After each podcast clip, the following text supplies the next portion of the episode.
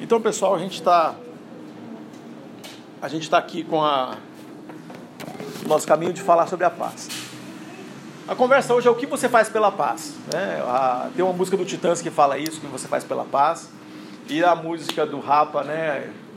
E, e também fala pela paz. A gente, então tem várias canções. É, é, é parece que a, a, questão da paz é um, parece uma, uma um anseio coletivo. É um anseio coletivo. É, é, é a gente está o tempo todo buscando essa parada. Então, essa, esse monte de frases de, de caras que, que são filósofos, que são professores, que são é, é, escritores, gente da história, né? O Tito Livio era, é, era um historiador romano lá do começo da história, né? Do, do, do, do, que a gente tem referência desses primeiros historiadores, um historiador romano colocando aí essa, essa, esse jeito de falar da paz, né? A gente está falando então de todos os caminhos pensam nesses homens que são a referência pela religião, as pessoas que são uma, uma, uma referência para a nossa história hoje, e as pessoas que estão agora, a gente falaria nossas frases de paz. Então é, é um desejo, um anseio coletivo, a gente gostaria muito que a paz estivesse acontecendo. A conversa hoje é, é pela paz. O que, o que a gente faz pela paz? A que ponto a gente chega pela paz? Tem um lance que ah, pela paz da nossa cidade, a gente, a gente quer que aconteça, eh, aconteça mudanças políticas, a gente quer que transições políticas aconteçam, porque a gente quer que a paz finalmente aconteça no nosso país, na nossa cidade. A gente quer que aquele político que vem, que ele funcione, que ele resolva. A gente, nesse momento de, de uma transição grande política que a gente teve, chega o ponto que a gente diz, não, não, não eu, um vai dizer assim, mas eu não, não, eu não votei em quem está aí governando. Mas não, não há quem diga eu, eu quero que dê tudo errado. Ninguém quer que as coisas deem errado, todo mundo não quer que dê certo. Um país que dê certo economicamente, um país que dê certo politicamente, uma cidade que funcione, a violência cessando. A gente não. A gente está eh, vendo, então, todas as, as questões políticas levam a gente a, a um conflito ideológico. A, a, às vezes é um aparente conflito ideológico, às vezes nem é tanto assim, porque quando a gente começa a conversar, todo mundo quer a mesma coisa. A gente quer que a paz chegue, que a paz chegue na nossa cidade, que a paz chegue na nossa empresa, que o conflito que existe lá nas, nas relações da nossa empresa que acabe. Né? Aquele, aquele silêncio que, que aquele silêncio que apresenta um conflito, né? Ah, quanto é investido, né? O RH das empresas investem para que aquele para que o conflito acabe, para que o perdão chegue, né? Eu tô, a gente trabalha com uma, uma tecnologia social que nós desenvolvemos chama Em Ação. O Expresso Ação é uma, uma gamificação de boas ações que a gente leva para as empresas. E aí, estudando as empresas e sempre conversando sobre, no, nos, nos, com as pessoas que são os gestores, o pessoal que trabalha com RH, a, uma das coisas que eles sempre enfrentam é o problema de relacionamento. Como é que a gente enfrenta as questões de relacionamento? Como é que a gente é, é, lida com as questões de relacionamento? Como é que a gente pratica o perdão? Como é que o perdão vem a ser uma, a ser uma realidade na empresa? no ambiente de trabalho. Porque um dia é, tinha um motivo para todo mundo estar junto e de repente as pessoas estão separadas, parece que é uma batalha que está acontecendo ali e quando a gente não está andando junto, o resultado com certeza é muito, é muito baixo perto do que poderia ser quando a gente está é, num ambiente de paz. Tanto é isso que as empresas investem em pessoas investem em pessoas que trabalham para descobrir o perfil das, das personalidades e aquela pessoa por quem pode, pode que ela pode entrar na empresa e possivelmente ser uma fonte de conflito já é evitado na entrada. Então as pessoas tentam assegurar, é, esse perfil aqui vai ser incompatível com aquilo que nós queremos para esse departamento.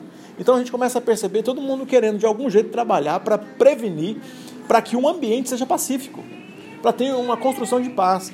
E aí a gente tem aquelas situações familiares, as situações de família, de, que a gente conhece, tem situações históricas nas nossas famílias aí, é, aquelas histórias que a gente não vai contar no primeiro momento. Aquelas histórias de família que a gente já tem até vergonha de falar. Aquelas, aqueles entendimentos que, que tiveram lá um tempão e eles parece que só vão passar se acontecer uma crise. Uma crise maior do que aquele desentendimento. Significa alguém ficar muito doente, aí parece que vai resolver o problema. Então a gente vai entrando para esse, esse campo onde os conflitos, conflitos familiares também. A gente chega a dizer tudo que eu queria era paz, eu não queria ter conflito na minha família. E aí o que a gente começa a fazer pela paz é uma coisa engraçada, que o, o que a gente faz pela paz? É, a gente fica em silêncio pela paz. E tem hora que você fala pela paz. Então, em determinados, determinadas situações, você tem atitudes diferentes. Para não ter discussão, é melhor ficar quieto. Então, pela paz, eu tenho certeza que você já ficou quieto. Eu já fiquei quieto pela paz não sei quantas vezes. Eu hoje, nesse momento, nesse momento, eu estou fazendo um exercício consciente para não me posicionar diante de algumas situações que têm a ver com a política, com a justiça ou com a injustiça nas minhas redes sociais. Por quê? É uma decisão de fazer isso pela paz. Eu quero a paz com os meus amigos. Eu não quero só ficar procurando conflito. Porque quando você se posiciona com tudo que você vê, você não está buscando paz. Está buscando conflito. Então eu prefiro ter amigos de verdade que sabem o que eu penso, mas que eu consiga conversar com eles. Eu não, eu não quero estar num ambiente tão duro que eu não consigo mais falar. E aí a gente começa a olhar para pra, as redes sociais e ver que é um ambiente que parece mais de conflito do que de paz.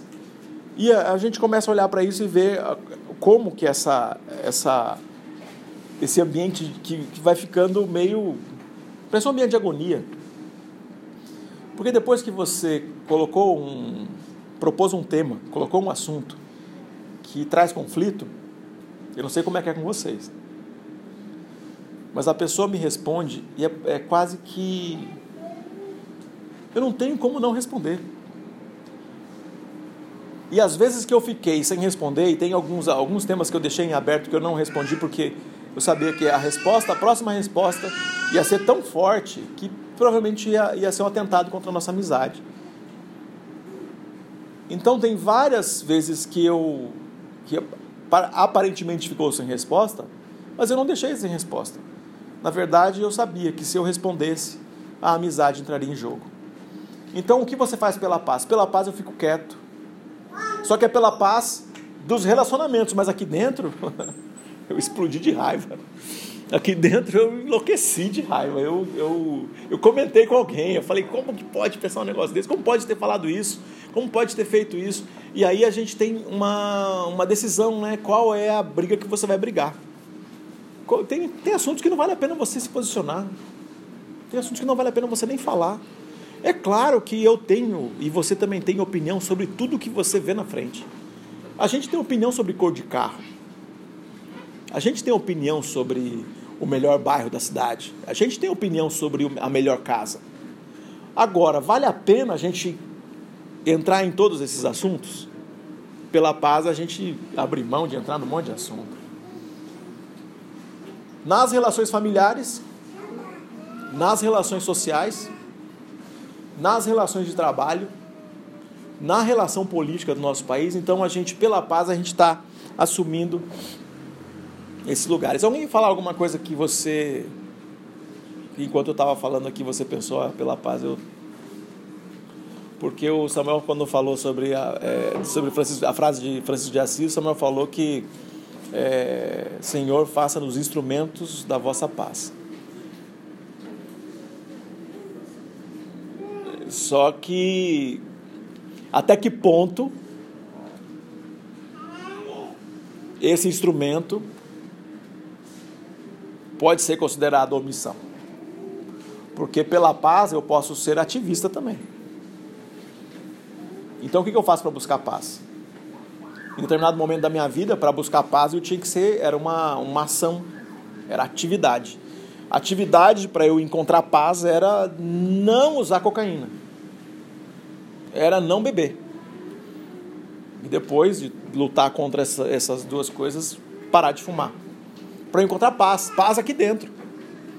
Eu estava me, me autodestruindo, eu sentia que estava me autodestruindo e, e, e, obviamente, destruindo relacionamentos por causa disso. Mas para buscar paz eu precisava, então era uma, uma parada ativa, não era passivo. Então às vezes a gente está se omitindo para encontrar paz e encontrando elementos de fuga, onde você também não vai encontrar paz. Alguém quer falar um pouco sobre isso? Quer comentar? O que você faz pela paz? Atividade? Quando eu estava me preparando aqui, eu me lembrei de uma, de uma história do, do Don Richardson, um livro que é chamado O Totem da Paz. Alguém leu esse livro? O Totem da Paz, ele, ele conta a história do... Don Richardson é um, um, um missionário europeu, Suíça ou Suécia, não sei. Eu sei que para esses dois povos você confundir um com o outro é muito ruim, né? Para a gente aqui é tudo igual, né? Nem interessa. Pode confundir ele com o alemão, que dá tudo igual também, né? Mas a, o lance é o seguinte: é, para quem é de lá é, é mesmo confundir argentino com brasileiro, né? Mas para a gente dá nada. Mas a, esse Dom Richardson, Richardson foi com a família dele foi trabalhar em Papua Nova Guiné. E ele foi trabalhar com, com um povo chamado Sauí, um povo canibal, colecionador de cabeça. E para esse povo, então, a, o desafio do missionário, da, da miss, a missão, né, de apresentar de um jeito que eles conseguissem entender quem é Jesus e falar sobre paz. Só que esse povo, eles celebravam a traição. Eles celebravam a. a então, a, quando, quando alguém traía a amizade, isso era celebrado. Então, a, a, o jeito deles viverem. Então, imagina, eles iam fazendo amizade com a pessoa, a pessoa ia acreditando que aquilo era, era lealdade, era amizade, até que chegava no extremo, a pessoa vinha na casa dele, chegava um dia que o cara matava esse amigo, traía a amizade, matava o amigo e comia. Isso é o canibalismo que eles faziam. Então, não é um povo canibal do jeito que a gente está acostumado, né? Que, que a gente conhece, a gente olha nas histórias, a gente vê aí, que é o canibal que come o europeu, né? O canibal que come o, o a, a, os, os povos africanos que pegam o branco e, e fazem um jantar. Ou os, os, os tapuias aqui do, do, do, litoral brasileiro, né? Os, os tapuias que eram também canibais. Mas a, o, o lance é que esses caras, eles. É, é, o canibalismo era, era uma coisa celebrada quando acontecia com traição. E aí tem um, um determinado momento que ele começa a falar, esse missionário começa a contar a história. E quando começa a falar de Jesus, ele vai falando da história, ele conta. Então ele começa, né, os missionários, eles para transmitir a história para que todos entendam, ele começa contando desde a criação o, fa o, o fator da criação e ele vem contando a história. E quando ele chegou para contar a história de Jesus e conta algum, algumas passagens da vida de Jesus, e aí chega no momento de contar a, a é, Jesus no, no Getsemane. Quando ele está contando Jesus no jardim de Getsemane, é o, o, o momento de Jesus de tremenda agonia. Jesus está ali fazendo, fazendo de tudo pela nossa paz. E aí, quando Jesus está lá orando com com aquela agonia, né? Se possível, afasta de mim esse cálice. E quando Jesus fala isso, é, a gente a gente entende cálice como alguma coisa que a gente vai beber, mas é a palavra para isso é Senhor, se é possível de mim, afasta de mim essa condenação, afasta de mim essa agonia, afasta de mim essa morte, porque Jesus já sabia o que ia acontecer com ele. Aí logo depois chega Judas e dá um beijo e Judas trai Jesus. Na hora que ele chega nesse ponto, a galera faz uma festa. A galera começa a pular e todo mundo alegre porque Judas traiu. Daí ele, ele não sabia o que fazer, porque no final das contas os caras estavam adorando Judas.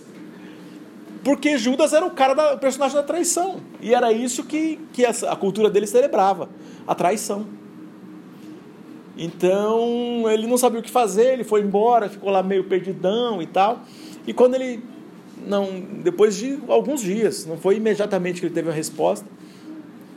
E ele falando, Deus, como é que eu faço para falar para esses caras que esse, tá, não, tá, não tá certo esse lance aí, não. Aí ele falou que, que ele viu de longe, chegando um barco com alguns guerreiros da, da, do Sauí, chegando com um bebê. Aí para o barco com os homens, chegando com bebê. E eles entram na, na aldeia, naquela aldeia onde ele estava morando ali perto. E eles entram na aldeia e entregam o bebê para outro guerreiro. E aí vem um outro homem, uma, uma, um bebê que tinha acabado de nascer, vem um outro homem, pega e a mulher vem correndo atrás, gritando, chorando, desesperada, com outro bebê e entrega para os soldados, para os guerreiros. Os guerreiros entram no barco e vão embora e a mulher fica lá com a cara de desolado, chorando. E aí ele vai e pergunta para o homem que estava ajudando ele com a tradução da língua e ele entendeu a cultura e o comportamento do Saúl. E quando ele conversa com o cara, ele fala assim: não, essa é a criança da paz. Como a criança da paz? O Totem da Paz é o nome do livro. Então, estou dando um spoiler para vocês. Se você for ler o livro, você vai falar assim: agora já entregou tudo. Aí ele, ele fala o seguinte: que o, quando um, uma família descobre que a outra está prestes a traí-la, a única forma de impedir que a morte aconteça e o canibalismo aconteça, porque se celebram a traição, estão ambos se relacionando para acontecer uma traição, né?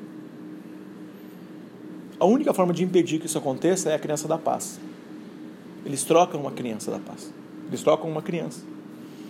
Então você imagina que para chegar nesse ponto você você pega é, Samuel e Miriam, que tem o Arthur aqui bebezinho, entregam o Arthur para outra família e pegam a criança da outra família e essa criança é a criança da paz. Então, para sempre aquela criança vai viver com você como se fosse teu filho, mas é a criança da paz, que significa que a morte não chegou na sua casa por causa daquela criança. E para outra família significa a mesma coisa. E essas famílias nunca um vai matar o outro. Esses homens nunca um vai matar o outro e praticar canibalismo em nome do totem da paz. E aí ele perguntou para esse cara que ajudava ele com a cultura: Mas alguém algum dia traiu o totem da paz? Ele falou: Não, nunca uma coisa dessa não pode acontecer, de jeito nenhum. E aí ele chamou o povo de novo para continuar contando a história. E aí ele falou que Judas traiu a criança da paz o Filho de Deus. Então, o que nós fazemos pela paz? Nós fazemos pela paz alguma coisa que é, tem a ver com aquilo que a gente vê em Jesus. O que é que Jesus fez pela paz? Alguma coisa pela nossa paz precisava ser feito. A Bíblia fala que Jesus é o príncipe da paz. A Bíblia nos, nos aponta Jesus como príncipe da paz. Em Romanos 5 fala que é, Jesus, a nossa esperança acontece porque nós temos a paz em Cristo. E aí você fala assim, mas por que eu precisava de paz? Bom, pegando o ponto de partida lá da história para o Sauí, de Nova Guiné, quando nós estávamos, estávamos então diante de Deus como criaturas é, sem pecado, a gente escolheu o pecado. Então, é, os primeiros, né, nossos pais, Adão e Eva, eles escolheram o pecado, eles escolheram fazer errado. E a gente também. Por mais que a gente queira acertar, a gente não consegue. 100% de acerto é impossível. Pessoas, pessoas perfeitas, né? Aí fala assim, ó, fulano é perfeito. Perfeito hum, até não sei que ponto. Mas a gente vai encontrar em alguém que mesmo que seja esforçado, não consegue lidar com 100% de acerto.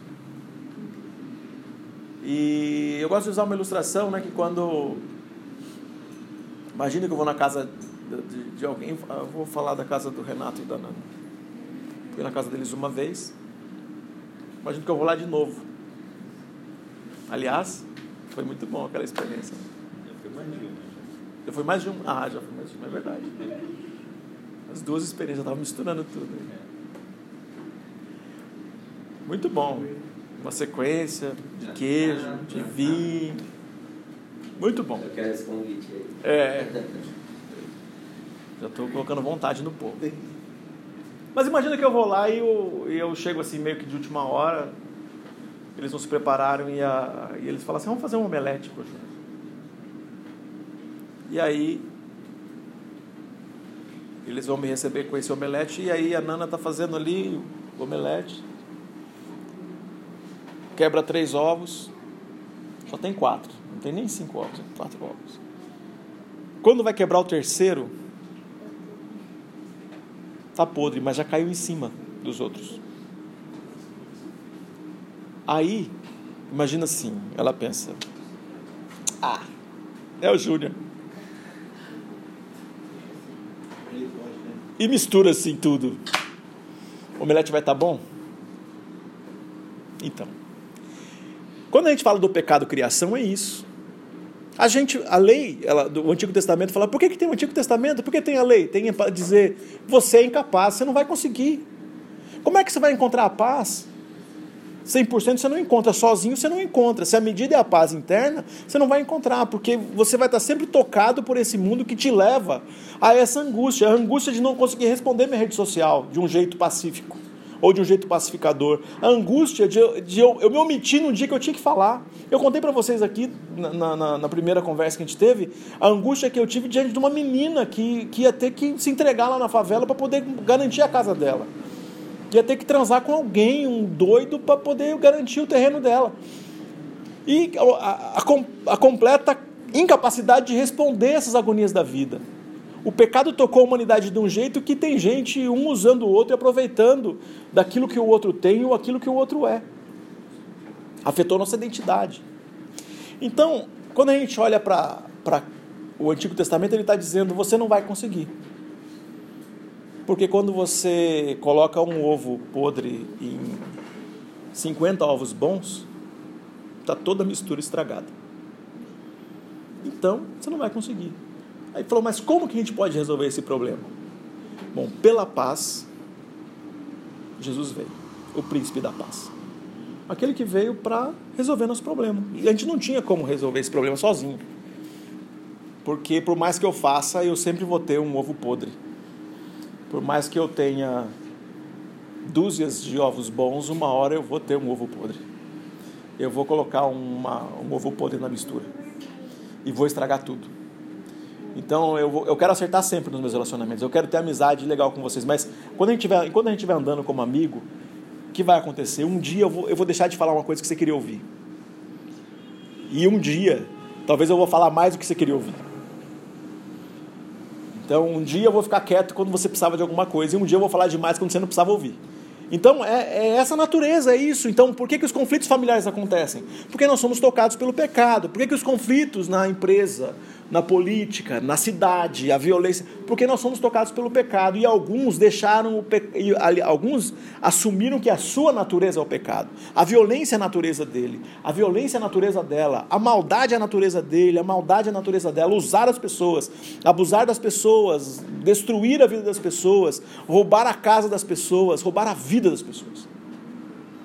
E as pessoas viram então a identidade delas é o pecado. Por isso, vem o príncipe da paz. E quando vem Jesus para lidar com esse, com esse problema, então o, a criança da paz, o totem da paz, ele vem e é então esse sacrifício perfeito que nos liga a Deus. Aí quando a gente fala assim, por que, que tem que aceitar Jesus? Alguém vai falar assim, mas aceitar Jesus, eu aceito Jesus, pronto, aceitei. Aceitar Jesus é uma proposta transcendente. Porque assim, quando, ele, quando a gente fala assim, aceitar Jesus, alguém vai dizer, ah, mas eu aceito Jesus e e pronto, tá aqui, ó, aceitei, acabou. Não, não aceitei, acabou. Aceitei, começou. Porque eu aceito, eu o aceito sobre todas as questões da vida. Eu aceito sobre as questões religiosas que a vida propõe. Porque às vezes a gente tem uma proposta religiosa de solução. Fala assim, ah, você precisa ir para uma igreja. E não, isso é uma proposta religiosa. Hã? Chega lá, só conflito, só Chega lá e é um lugar que também precisa de paz, né? É um ambiente de guerra. Então, o que a gente precisa é de Jesus, porque Jesus ele está acima da, do, desses, desses ambientes, dessas respostas, respostas é, de aparente solução. Alguém vai dizer que no silêncio você encontra a paz. É, talvez no silêncio você encontre uma tentativa de paz. Mas no silêncio você pode estar expressando conflito, porque quantas vezes você já viu guerra de silêncio acontecendo? Talvez na sua casa. Tem guerra de silêncio. E é guerra. É pior do que o grito, dói mais, dói muito. Para mim, eu que sou, eu gosto de conversar, para mim o silêncio dói muito. Dói demais. Ainda bem que lá em casa não tem guerra de silêncio. Né? Ainda bem. Mas falar que o silêncio dói muito. Então o que a gente tem que é, olhar para isso é falar assim que Jesus foi o sacrifício perfeito para que a paz viesse. Então a paz que está para além do ambiente. Então a gente pode estar num ambiente de conflito e a paz está aqui dentro. Jesus é essa paz. O sacrifício, né, Isaías 53, 700 anos antes de Jesus vir, mais ou menos 700 anos. A profecia de Isaías diz que o, os, Isaías 53 vai falando ah, sobre o servo sofredor, é um, um, texto, capítulo todo vai falando disso, Isaías 53, ele vai contando a, a quem é o servo sofredor, vai falando, e vai falando que sobre as os seus, suas feridas nós somos sarados. O castigo que nos, ta, nos traz a paz estava sobre ele, e sobre as suas feridas nós somos curados.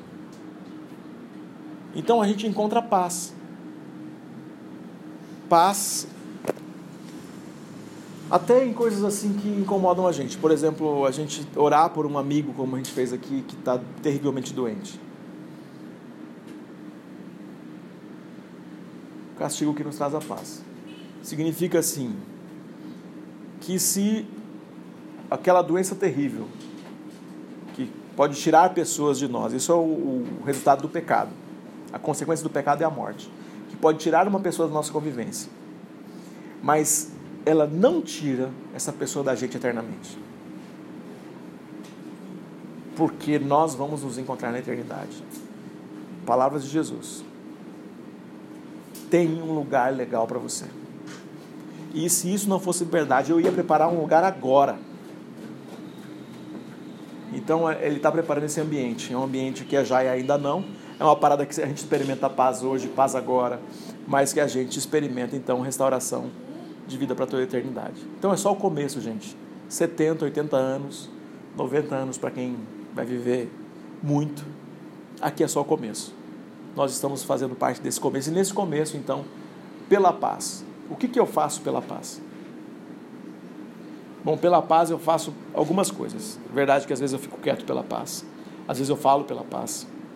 Mas pela paz, eu falo de Jesus. Porque Jesus fez pela minha paz, pela minha paz interior, pela, pela paz no meu, no meu casamento, pela paz com os meus filhos, pela paz com os meus amigos, porque é em nome de Jesus que eu, eu, eu peço perdão. De vez em quando eu discuto com meus amigos, eu desentendo e eu peço perdão. É pelo que Jesus fez em mim. Às vezes eu não estou nem querendo fazer. Eu não queria pedir perdão. Eu não queria resolver eu queria ficar brigado, eu queria ficar, eu queria continuar brigado, eu queria continuar, mas o Jesus fez em mim, eu aceitei Jesus. E eu aceitei, as, quando eu aceito Jesus, eu aceito as regras dele. E as regras dele significa viver em paz com todos. Busca a paz com todos. Você vai ter diferença, mas você vai buscar a paz com todos. E eu não me arrependo disso. De ser alguém que faz pela paz, que busca o perdão pela paz, que busca os amigos que garante, que faz de tudo para viver em paz. E quando a gente fala assim, que a paz de Cristo, né? então a bênção né, na, na, na, no final das reuniões né, tem uma bênção, que a graça do nosso Senhor Jesus Cristo, o amor de Deus o Pai, aí alguém fala, o consolo do Espírito Santo, alguém vai construir a paz de Cristo. Quando fala a paz de Cristo, que ela esteja na gente é que ela esteja e que a gente seja esse pacificador. Tem esse coração de paz. Gente, é um desafio. Se pensar só na paz, já era um desafio dos grandes manter a paz com todos. Então eu espero que vocês sejam daqueles que estão buscando a paz também. Alguém quer comentar alguma coisa? Quer perguntar?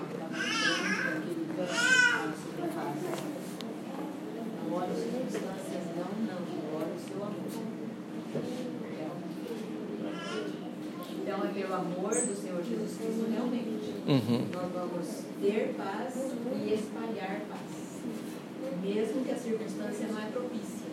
Uhum. Porque a paz vem dele, não é de nós mesmos. E essa música fala bem disso. Pode passar pelas circunstâncias que for. Se você tem o Senhor Jesus, você tem a paz. Porque ele mesmo diz, a minha paz vos dou. Não vos dou como o mundo dá. Então, nós podemos causar paz, mesmo que a circunstância não seja propícia. Pois é.